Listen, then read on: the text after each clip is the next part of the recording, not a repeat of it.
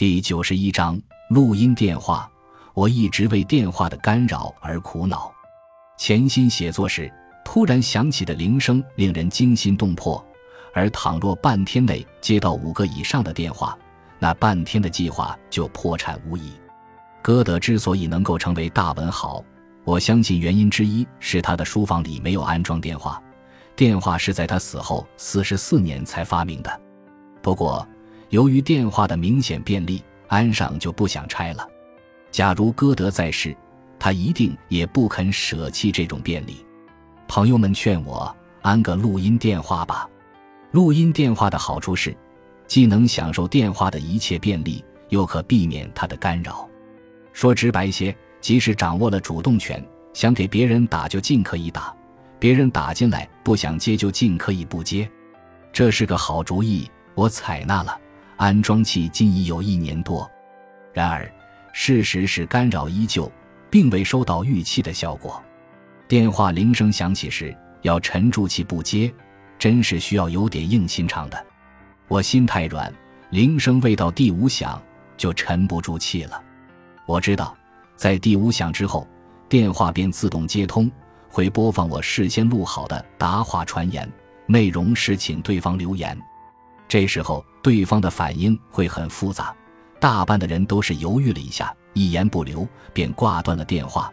你仿佛能看见他懊丧的面容，在留言的人中。有口齿伶俐、语句流畅的，但更多的却显得慌乱笨拙，话不成句。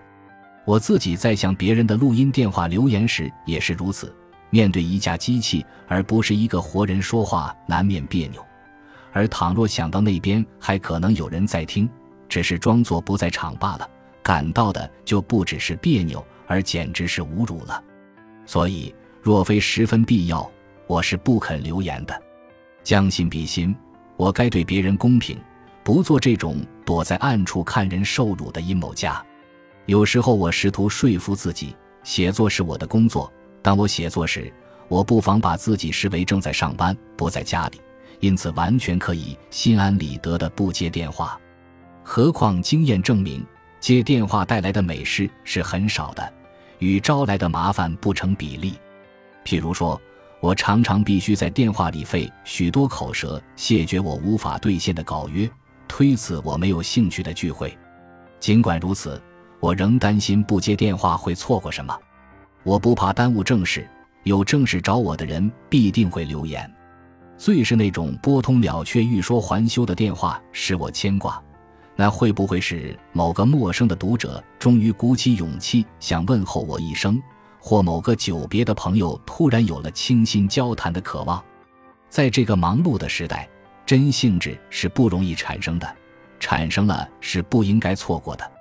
总之，我本想靠录音电话逃避干扰，结果正相反，因为我不但在家时仍继续接电话，因而人们很容易在家里堵住我，而且每当我外出归来，电话机发出的提示信号便会催促我收听他录下的留言。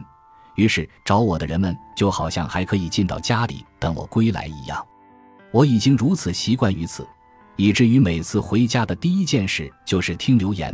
哪天他进家门没有听见提示有留言的信号，竟会感到有些失望呢。感谢您的收听，本集已经播讲完毕。喜欢请订阅专辑，关注主播主页，更多精彩内容等着你。